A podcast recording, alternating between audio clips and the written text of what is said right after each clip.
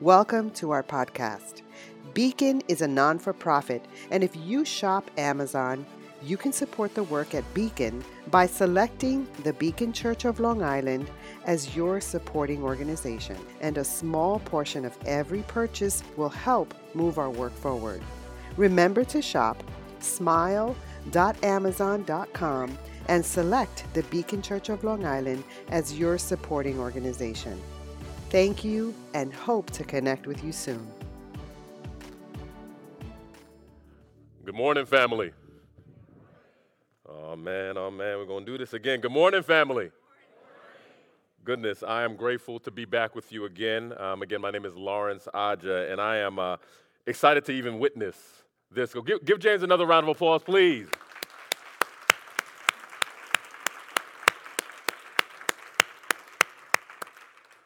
For some people, they're kind of like, James, it's God, right? Like, so, of course, both of them. Um, it's something to, to see somebody that you've known for such a long time and then see him at such a pivotal moment. It does something to kind of strengthen the relationship you have with them, to have an encounter and have an experience like this, and all of you see it. Now, this is not the first time I'm with you, it's the second time, and uh, I feel a lot more familiar. To you know, uh, Pastor Robert and I text more, and uh, you know, if, I, I, think for preachers and pastors, if, if I preach here twice, we're family now, right? We family now. you know, it's like back in the day when you actually, you know, uh, I don't know if people ever wrote letters. I know that's an ancient thing, not emails and texts, but you wrote letters to your crush. And it's like, okay, one letter is just like it's a little, you, you know, you're still filling it out, but two letters we go together, right? You know, I'm, I'm but the truth is, there is nothing I mean, nothing worse than overestimating your relationship with someone. Nothing worse. I remember back in the day, I, you know, anybody else go to what I call establishments of the night? Establishments of the night is when you went downtown, you guys went to Midtown, wherever you went, depending on where you, and typically when you go there, there was some long line, a long line when you got there. And so you go out there, you know, you're looking good, you got, you, got your stuff on, there's no phones, there's nothing like that. But you see the long line. And if you're feeling kind of self important, you're like, man, maybe I know somebody at the front of the line. And if you did know somebody at the front of the line, there was the hope that you get to skip to the front of the line. Now, I have to tell a story that's a bit embarrassing, but I'm gonna bring you in into how bad it is to overestimate the relationship you have with someone. Now, uh, a couple of oh, about a year ago, I was headed to uh, Harlem because there was a big movie premiere for um, a movie uh, called, uh, you know, uh, When They See Us by Netflix. So, When They See Us was directed by Ava DuVernay. Um, see, she's on the screen. You see Ava. Um, and it's a story of five young men who were, um, who were accused of committing a really, really um, heinous crime. And I think many of you are, are, are familiar with this story. Now, there's this big, big, big premiere, and I know Ava. You know, I, I, I know Ava. I'm, I'm, pretty, I'm pretty familiar with Ava, but I don't really, really know Ava like that. And so I think you see this photo, but there's another photo coming up after this that kind of shows you. So, like me and Ava hanging, right? So I don't really know her like that. We actually sat on the board together. I've seen her a couple places. If we were both introduced, you would probably Say you would probably, she would probably recognize me, but I don't know her, know her. I've sent her emails, we've exchanged emails, but I don't know her like that. Now, fast forward, I head up to Harlem. I'm excited. I got tickets to the premiere. And I'm heading up there, and when you get to Harlem into Apollo Theater, there's literally six, a Six Flags line that's going around 125th. It's the longest line on earth, you know? And so in my mind, something crossed my mind. We can call it the enemy. Something crossed my mind. And I said, you know what? I'm going to email Ava. She's going to get me past this line. Now, remember, Ava's hanging with Oprah and people and all the time. So I'm, I'm emailing her. I'm going to the top of the line, and the people are saying, like, are, are, you know, the back of the line. I was like, no, no, no, it's all good. I'm going to email. I'm going to email Ava, and I'm here with friends too. We all have tickets, and everybody's waiting and waiting, and I'm sending the email, sending the email. I'm popping my head around, and you know, um, I think you know the end of the story. I'm waiting outside the line, and we went and left and got something to eat because we couldn't get to the top of the line. Now, it was kind of embarrassing to be around my friends because they're kind of looking at me like, oh, you know, Nate, Ava, huh, don't you? Right? But as sad, as as shameful as that is, and as uh, I think unsettling and embarrassing as it is, that pretty much describes much of our relationship with God. You, you encountered Him, you pray to Him, you sing to Him, you do all these things with Him, but since maybe that last encounter you had at the baptism pool, how many of you really remember the last time you had an encounter where it was like, oh, this is only God? This was a real encounter with God. We could point to the things that we do in faith. We could point to the practices. We could point to the Sunday morning, but how many of you could hold on and consistently can hold on to experiences that said it was only God? Now, we all know as God is this immortal, invisible, all knowing, all present figure, that God, the Father, Jesus, the Son, sits at the right hand, and us who have put our faith in God have the Holy Spirit with us. But an encounter with God, the type of encounter I'm talking about, is not the hope that you think that Jesus is walking down Willits right now in Birkenstocks and that we see him every day. The encounter with God that I'm talking about is that that only God moment where in faith you know that it was only God who spoke to you, who is only God who answered that prayer, who was only God who met you in the moment of need. Because if all you have to hold on to are the things that you do for God, you cease to have a Savior.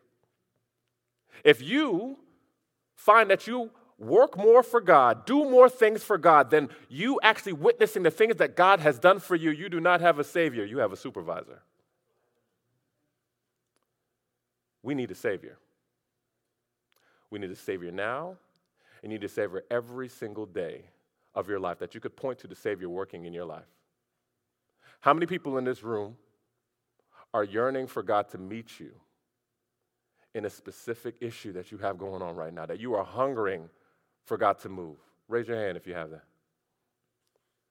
How many of you are just waiting and saying, God, I've, I've, I've, I've, prayed, I've done everything I'm supposed to do. I've done everything you told me to do. I've been faithful. I forgave that person. But God, I'm waiting for you to meet me.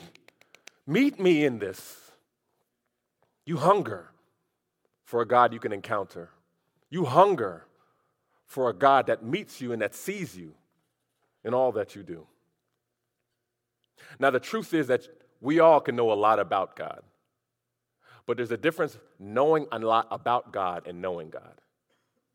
Because Jesus did not die for you to have a second rate and second hand relationship with Him.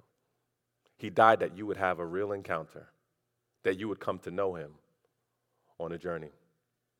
Because you can't have a real relationship with God without having a real encounter with God. You cannot have a real relationship with God without having a real encounter with God. Now, normally when people say the word encounter, we think about UFOs and we think about the burning bush moments, you know, like, okay, God, this is encounter. But when I'm talking about encountering God, I'm talking about those direct experiences with God. Those direct experiences where you see God at work in you, around you, and for you. That is an encounter with God.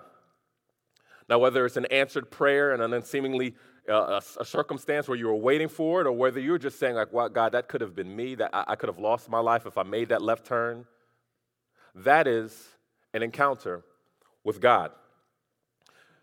Now, I struggle with this mainly because I think one of the main reasons that I think we as a church, we as a people of God, and even people who just are on the outside, just curious about who Jesus is, struggle with this encounter is because we struggle. We're on the uh, tail end of the Enlightenment, where everything that we believe has to be proven. I have to see it, I have to know it tangibly. So, anytime, even within the church, we kind of are suspicious of those people who kind of raising their hands, like, I felt God. I need to be able to see Him, I need to be able to prove Him. But unfortunately, this type of thinking has led us to think that our faith is more about our activity for God than God's activity for us. The things that we do anchors our Christian life, as opposed to the things that we could hold on that God has done and is doing in our life. Are you in balance? Are you just pointing to your attendance here and when did God attend to you? How much does that anchor why you get up in the morning, your day to day?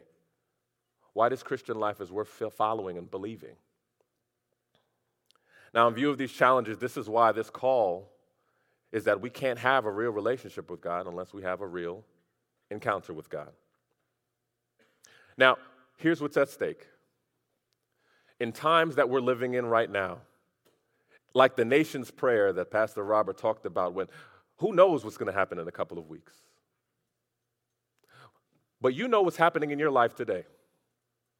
Without a real encounter with God to hold on to, when things move, you won't be anchored.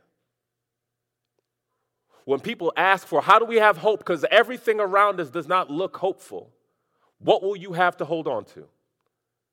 Because if you fail to have encounter, you won't have anything that's attractive, anything that will draw people in, anything that's going to hold this world together that is so surely and consistently falling apart.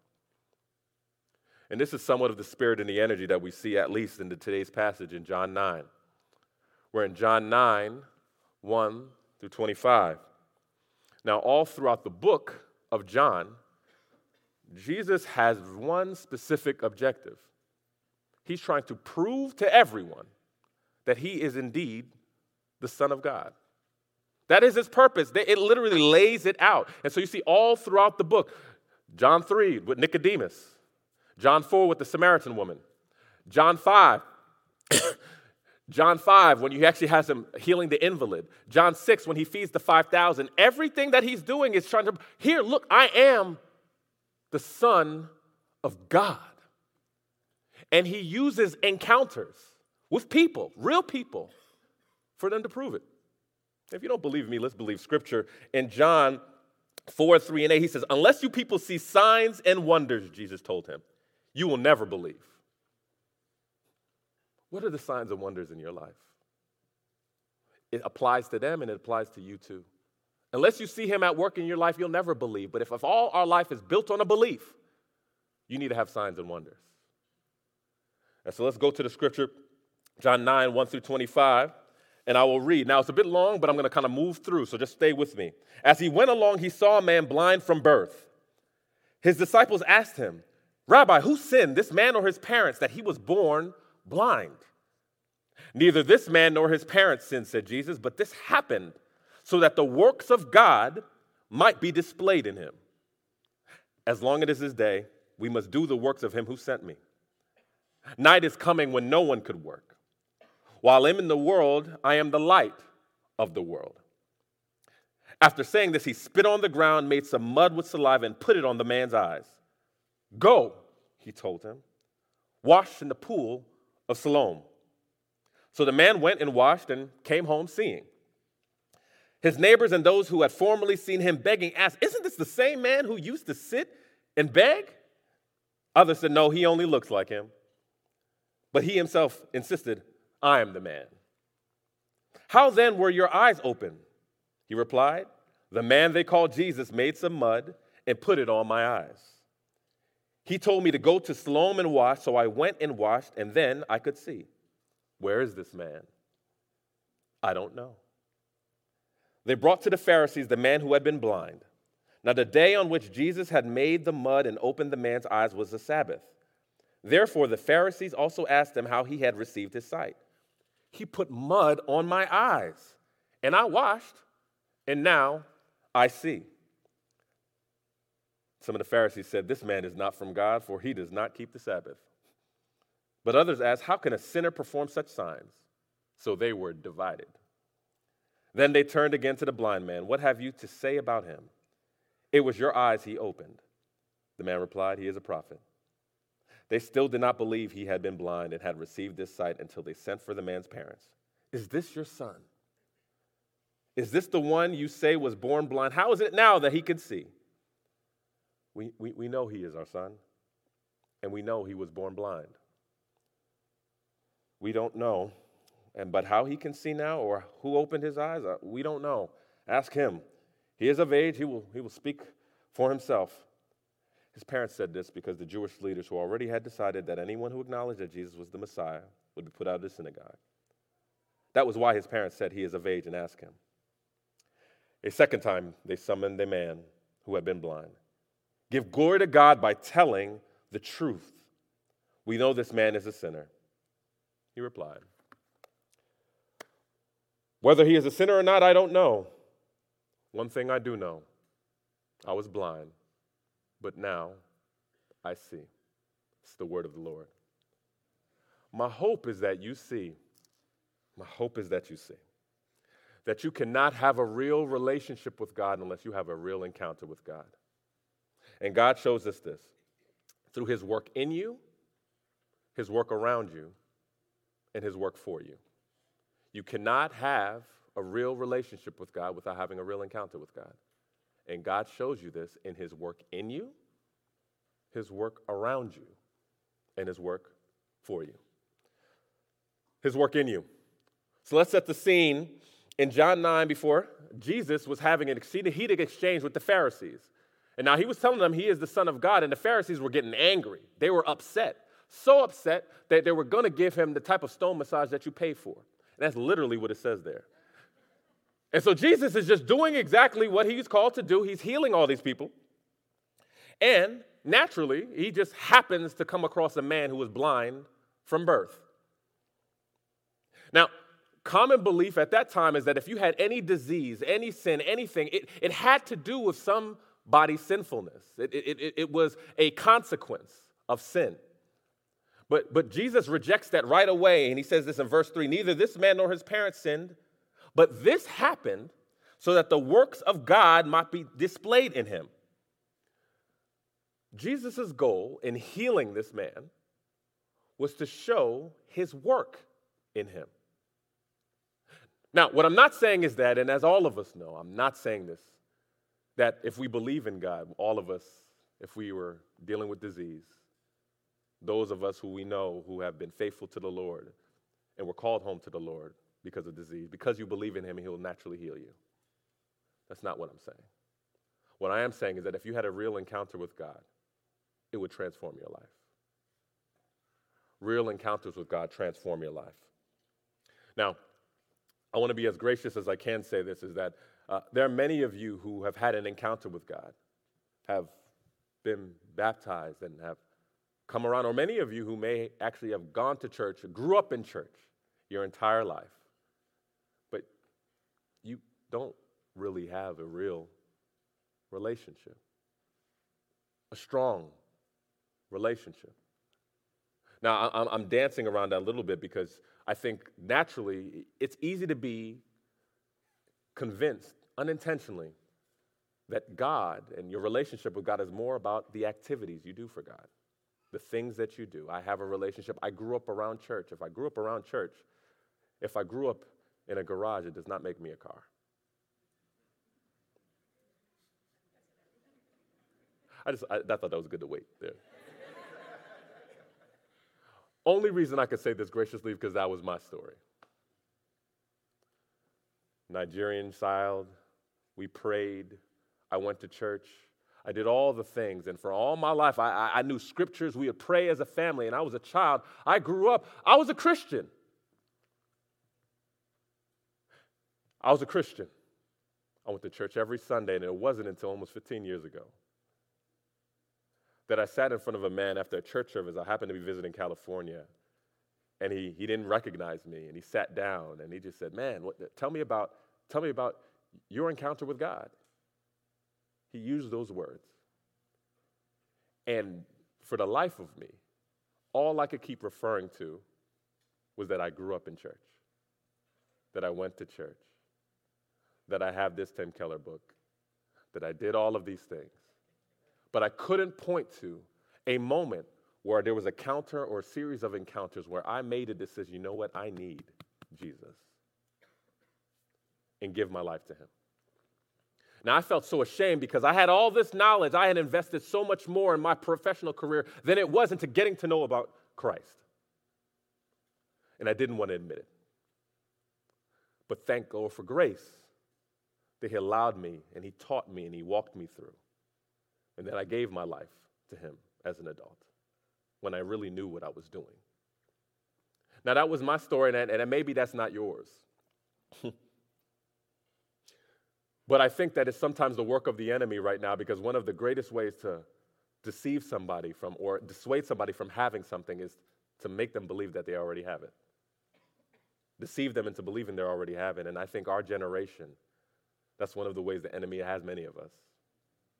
Is he's deceived many of us into believing that we already have a relationship with God because we could point to growing up in church, but cannot point to encounters where we said, I need you, Lord, and made a decision when you knew what it cost you. What do you have? Do you have a track record of religious experiences and faithfulness, or do you have a track record of God's work and only God moments in your life? What do you have?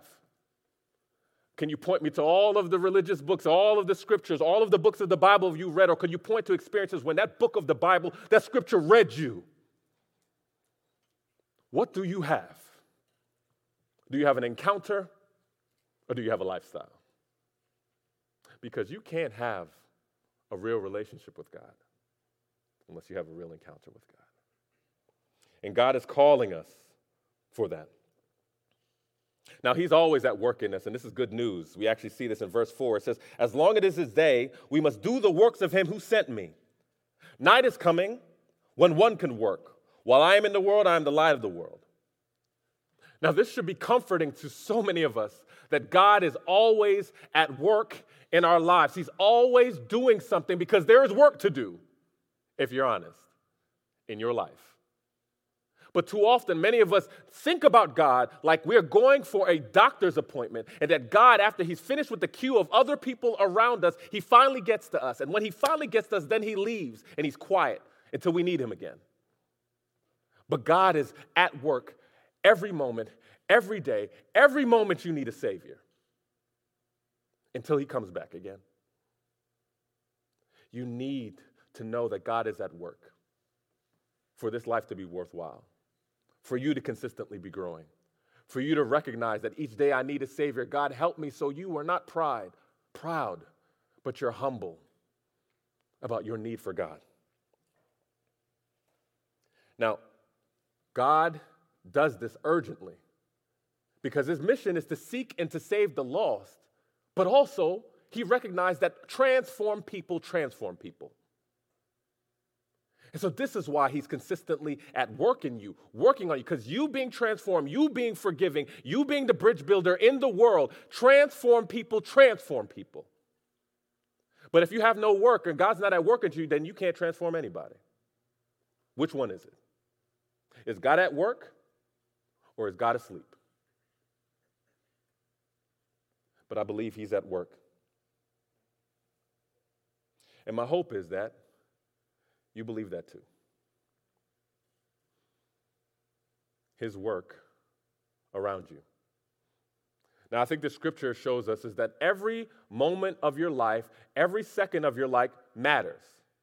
Every interaction, every conversation, Everything that happens in your life matters because God is not a God of waste. God does not need B roll in your moments just to fill in things. God uses every experience and interaction for your good, to transform, to shape you. Now, one of the things that was interesting about the blind man is that he was alienated for his disability. At that time, he was a sinful one. He was, he was cast off to the side. Now, in verse 8, it says, His neighbors and those who had formerly seen him begging asked, Is this the same man who used to sit and beg? Some claimed that he was. Others said, No, he only looks like him. Now, the funny thing about this scripture, this scripture always reminds me, you remember back in the day, those early 90s commercials, like uh, those Maybelline commercials? Anybody remember those Maybelline commercials? Right? so, like, it, it, so it was funny. Now, in the, in the commercials, there'll be a woman who's like, you know, who's there, who's just regular. Then she got some lipstick. And then once you put on the lipstick, everybody's like, oh my gosh, oh my gosh. And they're like, maybe she was born with it. Maybe it's Maybelline. Do you remember that? You don't, how many people remember that? Please, come on, come on, come on, round applause for that. Come on, please. I'm oh, sorry. I remember those Maybelline commercials. But literally, just like those Maybelline commercials, this blind man who everyone had alienated, this blind man, this diseased man, now he has eyes, and now the whole world is seeing. Everyone, is this the same man? Is this the same man? Even in verse 9, he says, I am the man. People took note. Everyone around him Everyone, his neighbors, everyone was impacted by what God did in him. It affected other people. And I think the big thing about this is that it's instructive because I think it realizes that you may not be seeing the impact, but everybody, you are seen by somebody. Somebody's looking at you, somebody is paying attention to your life. That grandchild is paying attention to grandmother in the morning, when she's praying, when she doesn't think anybody's watching. That interaction with the cashier who had the worst day and everybody's been snapping back, but you somehow interacted. Somebody is watching you. I love Hebrews. The book of Hebrews has a scripture in 13 to 12. It says, Do not forget to show hospitality to strangers, for by doing so, some people have shown hospitality to angels without knowing it. Which means we can't take interactions off. We don't know what we do and how that impacts the people around us. Because God works through us and works around us. He's working around us if we're paying attention. But I think one of the hardest things is that we miss encountering God because we don't seem or don't think to look for Him. Uh, there was this, uh, this experiment, you probably heard about the experiment, the invisible gorilla experiment. You ever heard about that? And it was by this Harvard researchers, they did an invisible uh, uh, experiment. Essentially, they had people, some people had white shirts, some people had black shirts, and they were kind of passing a ball around. And they had people stare and they said, Count how many times these people pass this ball around. Meanwhile, in the middle of the study, a, a person in a gorilla outfit comes in the middle of the study, runs to the front of the camera, and then runs back. And then afterwards, they ask people, Did anybody see the gorilla? None of them saw the gorilla. None of them. So they're like, you know what, we're to up the ante. So they actually had took x-ray technicians, people whose job it is to look at x-rays closely to see anything, and they did the same thing. Nobody saw the man in the gorilla outfit. And the takeaway was really clear. You only see what you're looking for. And for us, I think so many of us miss the God encounters in our life. Maybe not because we don't see the big gorilla, but we miss the other big G operating because we don't think to be looking for Him. And God is calling us to be looking for Him, looking for those encounters with Him. Now, the blind man couldn't answer the Pharisees' questions about Jesus, about where he was from, whether he was a sinner or not. But what he could share in verse 25, whether he's a sinner or not, I don't know. One thing I do know I was blind, but now I see. Jesus shares actually in, five, in John 5 39, you study the scriptures diligently because you think that in them you have eternal life. These are the very scriptures that testify about me, yet you refuse to come to have life. Hmm. As pastors, as leaders, as brothers and sisters, we have to confess our failures because a lot of times we have, we have taught people to study the scriptures quite well, but not have taught people to study their own, own lives to discern the God moments, the God encounters in their own life. Because scripture has told us that we should be able to give the hope, to tell people the hope in which we have. 1 Peter 3 and 15 says, Always be prepared to give an answer to everyone who asks you to give the reason for the hope that you have. What is your answer? What is your answer this morning? What is your only God answer? Why do you have hope this morning in God? Because if you don't have these encounters, if you don't have the hope, it's going to be hard for you to hold on in seasons like this, in times of life like this. It's going to be hard for you to hold on when life itself is not Jesus putting mud in your eyes to clear you. Literally, life is throwing you into the mud and dragging you through it. You need something to hold on to so you don't get dragged away. Those are the encounters that God is offering you if you look for it. His work for you. Now, as that blind man was taking all these insults and answered the question of the Pharisees, he started to understand something about that man, Jesus, and about God a little later on, after kind of our moment in, in, verse 1 through 20, uh, 25, in verse 30, he says, Now, that is remarkable. You don't know where he comes from, Yet he opened my eyes.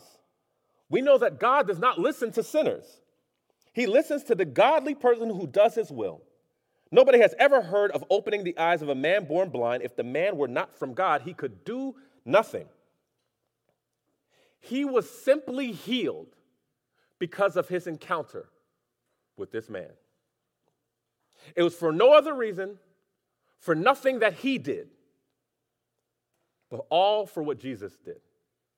Remember, this guy was blind. He could not see Jesus physically, but he knew it was Jesus that healed him.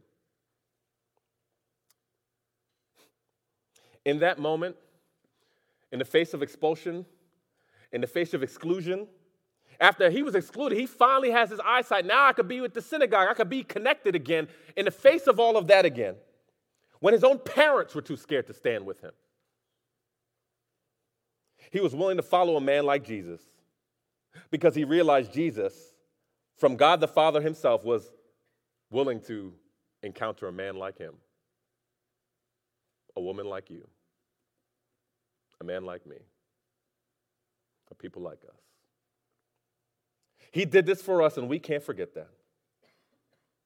So, one of the ways that you can even respond tangibly to not forget it is whether you keep a journal or an answered prayer frame. I've heard of people putting frames every year, if you saw War Room or different things, where they would write out answered prayers and they'd put it in a frame in their living room.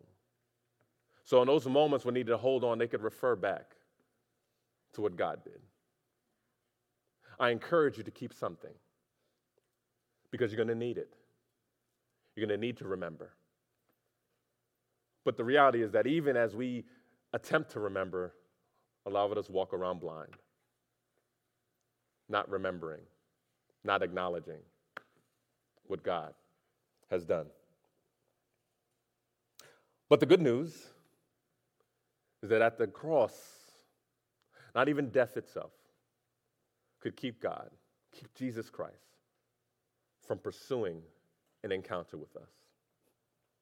The good news is that this didn't come from just heavenly ro- scrolls to be read, but through a human being, Jesus Christ, who lived, died, and bled physically. He came to encounter us. The good news is that the one who spit so the man who was blind could see at that cross was spit on, beaten, bloodied, and murdered so that we could one day hope to see our great Father. And that's amazing. That's amazing grace. How sweet the sound that saved a wretch like we. We once were lost, but now we're found. Was blind, but now we see. Let us pray. Heavenly Father God, we thank you that you have given sight to the blind, to us, your children. That though we do not see you, God, we have faith and know that you exist and that you lived and died and were resurrected for us, God, and that and one day we'll be reunited. We thank you for the testimonies and the encounters. We thank you for your children. We thank you that we are your children. We thank you for James. We thank you that you consistently give us reminders that you are real because the relationship that you want us to have with you is one that you hope is real. We pray all these things in Jesus' name. Amen and amen.